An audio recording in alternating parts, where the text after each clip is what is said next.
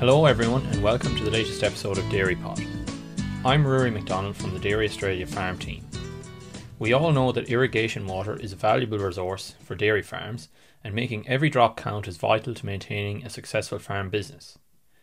Bega irrigator Will Russell is a young dairy farmer who is determined to maximise the return from his irrigated water resources.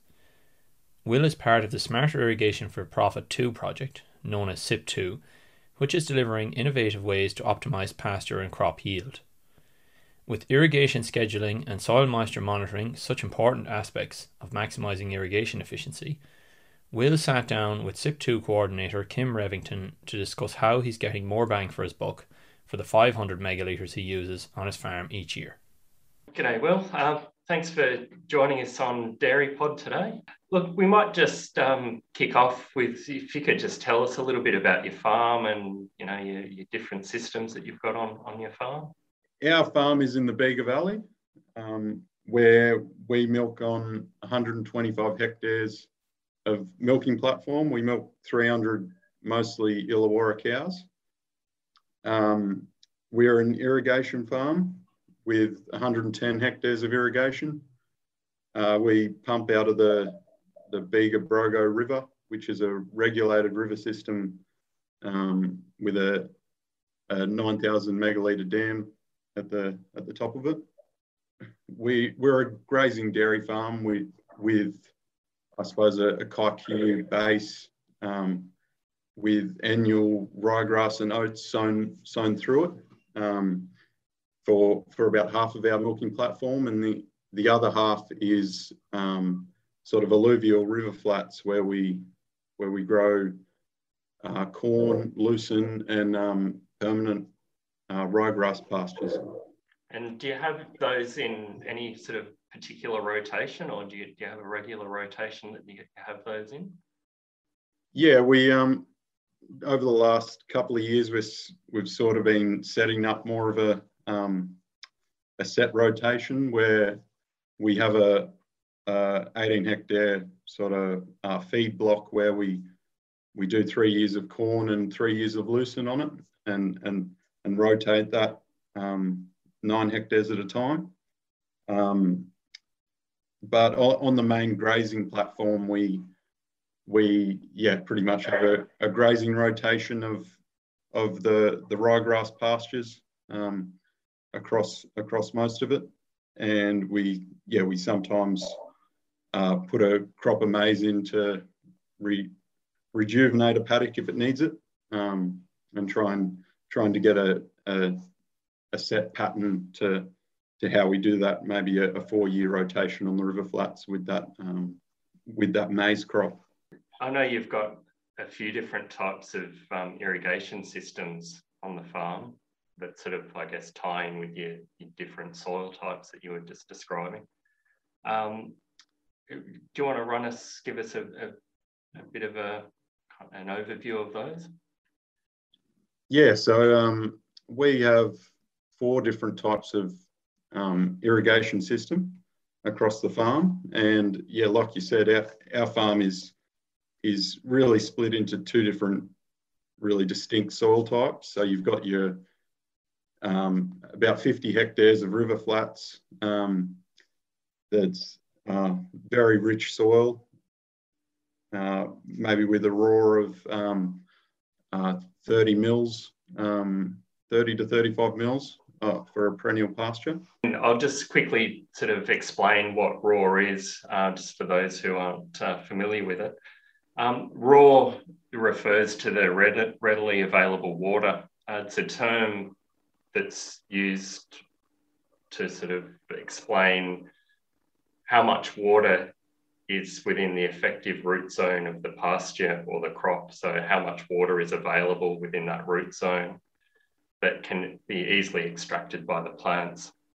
The amount of roar varies according to the soil type that you've got, as well as the actual rooting depth of your pasture or your crop. And by keeping the crops or the pastures within this roar zone, you're really optimising the growth of the pasture. So effectively gives you a a refill line and a full kind of point on to sort of see how dry or moist your soils are. Yeah, so you were saying, sorry, that the roar on the river flats is, you know, is a bit bigger, so they can hold a bit more water in the root zone down on the flats as opposed to the other parts of your farm. Yeah, that's exactly right. So yeah, our river flats, yeah, about that 30 to 35 mils of roar, and then on the other 60 hectares, which is on our hills, which is like a granite base, sandy loam sort of soil. It's got, we worked it out to be 17 mils of roar. So it's a lot less water holding capacity. So with our irrigation system, it leads to different management techniques to try and get the most out of our ryegrass plants on that 60 hectares. It's part of the Smarter Irrigation for Profit 2 project. The optimised site is under your 25 hectare pivot. What technologies have you found most useful that we've sort of deployed as part of this project? With the project, we've put in quite a few soil moisture probes under different parts of the pivot in the sort of one in the gully, one right up the top of the hills, and one in the more average sort of part of the pivot. And with that, we've really been able to pin down when we're getting our soil moisture right. So with our pivot, it's a 12 mil pack system, which means it's capable of putting on 12 mils in a 24-hour period. And we have found through using these soil moisture probes that putting that 12 mils on across the 2 or 3 days with say 8 hours a day of watering, we can really get that soil moisture profile in the happy spot, right in that roar of 17 mils. We have different irrigation systems. We've got the pivot there on the 25 hectares, but also bike shift sprinkler irrigation on another 25 hectares of this same soil.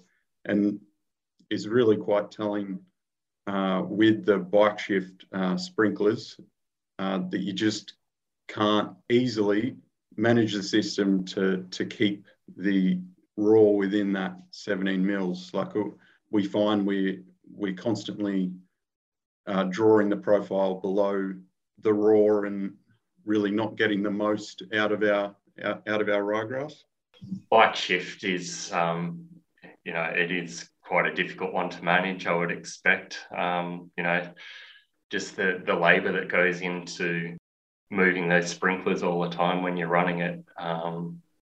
I guess if you were trying to maintain that roar under the bike shift, then you know, you'd be looking at running and shifting the bike shift a lot more, and you know, whether you've got the actual labour to do that or the actual cost of doing that may outweigh the extra pasture you would grow.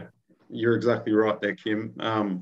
The bike shift sprinkler system that we have, if people don't know what it looks like in their heads, it's pretty much a garden sprinkler on a 3x3 grid that takes 9 days to get around the area of it. Management wise of it, it's a very labor intensive system, and it takes about an hour a day to shift it. And if you're only doing one shift a day, that takes you 9 days to get across the area. So when you're looking at a roar of only 17 mils, you can easily get a string of hot summer days that would draw down that roar within, say, 3 to 4 days. So you really need to manage that system to get over the whole area within 3 to 4 days, and that really takes a lot of labour, but a lot more management to be able to do that. And I mean, everyone knows on dairy farms you can't do everything perfectly. And yeah, we seem to find that it just, the system is too hard to manage to keep within that raw the whole time. Whereas when you look at the centre pivot, no labour, and you can put on that 12 mils at a time. It's just chalk and cheese, the two different systems. And the whole SIP2 project has really sort of, yeah, opened our eyes at probably the potential of maybe upgrading our bike shift sprinklers to something else, because of the labour associated with it, and the amount of grass we're sort of not growing because we have that system in place. We also have 9 hectares of K-line pods that we just recently put in. That's on a 6-shift system, which as opposed to the 9-shift bike shift system. And we find just that difference of getting over the ground in 6 shifts compared to 9, it's a lot easier to manage. It's a lot easier to get over the whole area in. It's possible to do in 3 to 4 days if you do a double shift, and it's a lot less labour intensive for the amount of area you're covering. We are really liking that new K-line pod system as an alternative to the bike shift system that our area is somewhat renowned for. And before you mentioned, you know, the soil moisture probes that were installed under the pivot, how have they helped your irrigation scheduling? Utilising those, have they kind of made a change to your scheduling using the pivot? I think it definitely has. It's probably changed the way we view our irrigation startup at the start of the season, or after a wet period has started to dry out. In Bega, it can be any time of year that we start irrigating.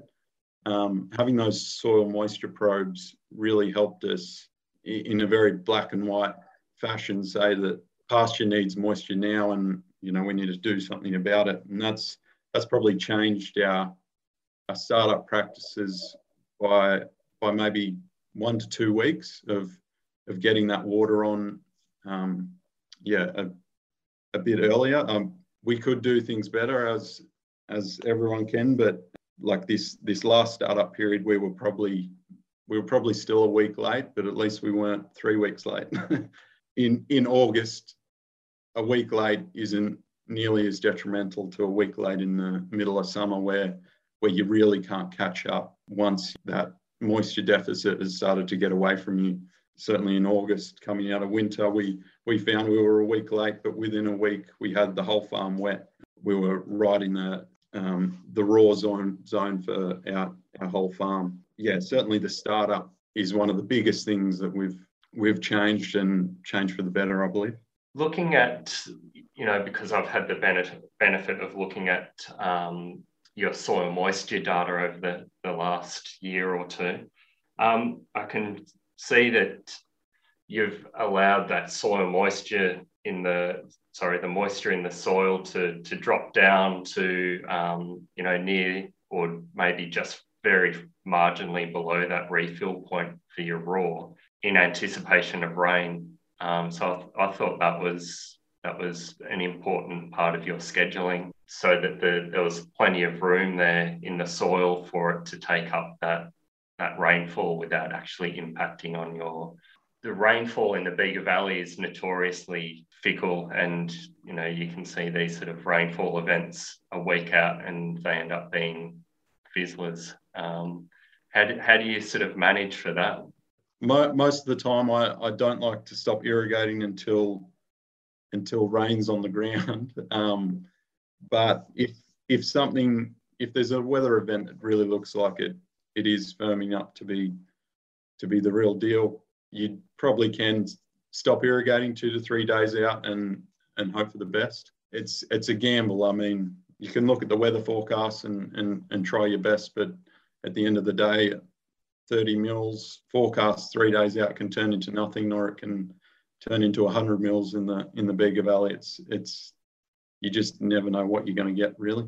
With our irrigation systems, when we're really going for it in the spring and summer, I mean, there's always one part of the farm that might be at full profile, but another part of the farm might be getting down to needing a water. And whenever that rainfall comes, it brings everything back up to full. So, yeah, you just take the good with the bad kind of thing. And under your pivot, during September through to February period, which is our main measurement period for the SIP2 project, under the pivot you grew, just a bit over 10 tonnes of dry matter per hectare. And the modelling shows, we're pretty close to the 12 tonnes that was modelled. Do you have any ideas of any sort of slight tweaks you could make to sort of reach that target? What we've been finding is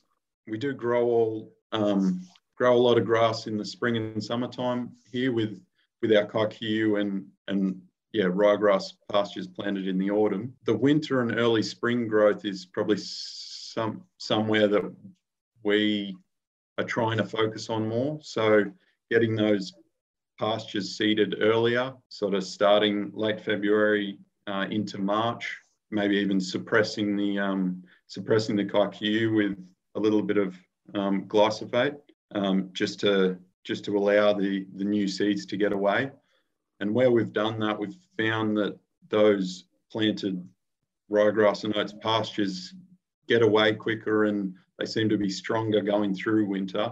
And then when it comes to spring, it seems like they're always firing a bit earlier, and there's a bit more bulk to them through that early spring going into summer period. So for us, I think it's focusing on the winter growth that will then transfer into, sort of strong early spring growth. Because, having that establishment before it starts getting cooler, if you having your pastures sort of already strongly growing before the cooler months come along, and then they'll be ready and raring to go in springtime to sort of really kick things along a bit earlier. Yeah, that's exactly right. The right now we're late August here, and going around the paddocks, the paddocks that we seeded first week or two of March compared to the paddocks we seeded in April, they just seem like chalk and cheese right at the minute. How we manage that in the future, whether we shorten up our seeding times to get all our autumn sowing done at least by the end of April, because we went into May this year with a lot of wet weather in the Bega Valley. But just trying to get those seeding times as early as possible while still having a grazing rotation in that period to keep graze feeding the cows. That's what we're trying to focus on in the coming years.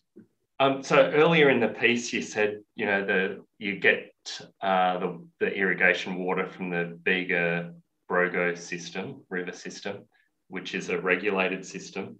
How much is the cost per megalitre, and sort of how is your allocation set, and how do you manage that? We have both general and high security water out of the Brogo River. And what we find on our particular system is our general is usually at the start of the year allocated to 40% because our dam, which is a pretty small dam in comparison to the rest of New South Wales, and I'm sure other parts of the country, it's over allocated for its size, and it relies on flows within the 12 months of the year to top it up, and hence give the irrigators an additional allocation to that 40%. If we can get 50% general allocation, that seems to be about average for us. So working on on a 50% general security allocation, we sort of look at about $50 a meg in fixed costs from Water New South Wales, and then an additional about $25 for usage per meg. So that's around the $75 a meg, that we sort of calculate a meg of water is to have that and use it. And then in addition to that, you've obviously got your energy costs to pump it and the labour and machinery use. Well, the dam has got good flows going into it, and when it spills over the dam wall, how does that impact your allocation? That's a really good point, actually. What we've found with starting up earlier, that those 1 to 2 weeks earlier, we're more likely to catch those supplementary and uncontrolled flow events. And so, by going earlier, we find we can sort of use more megs that are just flowing out to sea and turning into salt water. We can use more megs than our original 40% general allocation because they're supplementary flows and come off our supplementary license or on our uncontrolled flow license. So it's sort of by starting up earlier, there's that benefit as well. The price of energy to pump our water seems to be around the $50 a meg, and adding up all the costs of the water, of the electricity, and the labour and the infrastructure we use to pump it out. I can't see us using a meg of water for under $200 a meg. I don't know how that relates to other places in the country, but if water's $200 a meg to get it on the ground, we really want to have pastures and crops in that will really make the most of that megalitre of water. Corn, I think I've read, has a 4-to-1 dry matter to meg of water sort of growth rate. So you're looking at diluting the $200 a megalitre down to $50 a dry matter tonne if you put it on corn. Lucerne, I think, is a 2-to-1 ratio from what I've read. So we find having the different mixes of crops and pastures means we can, if water's tight, and we think we need to really focus the water on highly water efficient crops. We've got that option too with our farming system by having that corn always in the mix and the lucerne always in the mix. And we found we did that in the drought 2 years ago. We really focused the water on our corn and lucerne and under our pivot, because our pivot's the sort of the most efficient infrastructure we have. One of the field days we had back in March, you sort of highlighted and sort of shared some of your work that you'd done, where you'd essentially sort of monitored soil moisture, dry matter production, and some of the power usages that you were just talking about across your other irrigation platforms, and sort of did a bit of a cost breakdown of those. Are you able to sort of talk about those a little bit for us? We talked a bit about three of the systems we have in our centre pivot, sprinklers and K-line, which all use the same system to run. And we found that because that system has restricted main lines going to each of the systems by only using 6-inch main lines instead of 8-inch main lines, our power use was higher than it should have been. Well, higher than it could be if our underground mains were upsized. But across all our systems, we seem to find that around that $200 a meg is fairly consistent, because each of our systems has good points and bad points. with either labour or using machinery to shift it, or the capital cost of putting in a centre pivot. They all seem to come out, yeah, between that, say, yeah, $150 to $200 a meg, around that sort of ballpark. And the other system that we have over 50 hectares of our farm is hard hoses. When you think of hard hoses, you think of high pressure and, yeah, labour costs, machinery costs to shift them. But we found that it was very comparable to our other systems because the main lines were bigger. It's got an 8-inch main line to that system instead of a 6, and it also doesn't have the elevation difference because it's on the river flats. It's virtually no vertical head to it, whereas the irrigation on the hills, it has to go up to 30 to 40 metres of vertical head to actually get the water out. So, yeah, after all the analysis, we found that they all sort of came in around, just below that $200 a megalitre. I know your pivot is fairly old. Like, she's an oldie but a goodie for sure. But do you have any plans of upgrading those main lines up to the pivot and your other irrigation? Or is that something that you're going to sort of contemplate, you know, if and when the pivot dies? Yeah, so the good thing about the project, it's sort of given us 2 or 3 ideas where we can spend money to really make an improvement to either the electricity costs by upgrading the mains, or change our sprinkler packs to be slightly lower pressure to help our uniformity across the whole pivot.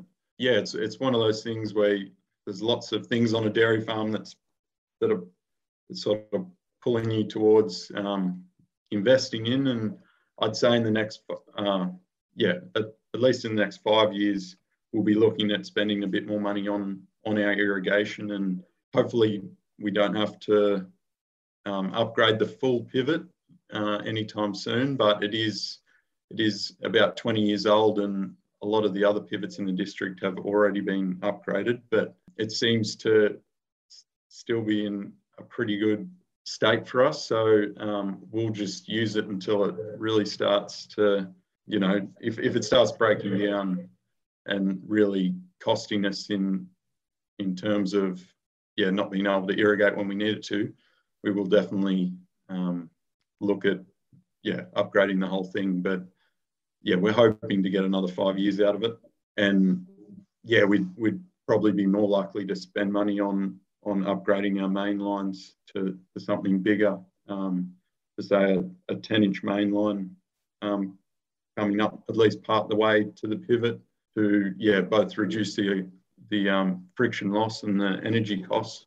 Also, yeah, that could potentially let us irrigate with a few of our irrigation systems at once. But yeah, it's one of those things that I don't think anyone would have a perfect irrigation system. It's just knowing the things that you could do to improve it that little bit more each time, and just keep on chipping away at, yeah, either reducing your costs or having a pumping system that can, you know, pump more megs a day for you.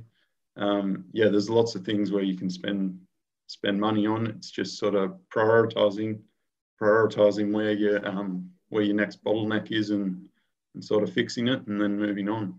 All right, well, thanks very much, Will. Thanks for running us through your farm and your irrigation systems, and I think you've done some great work there. So, yeah, thanks for today.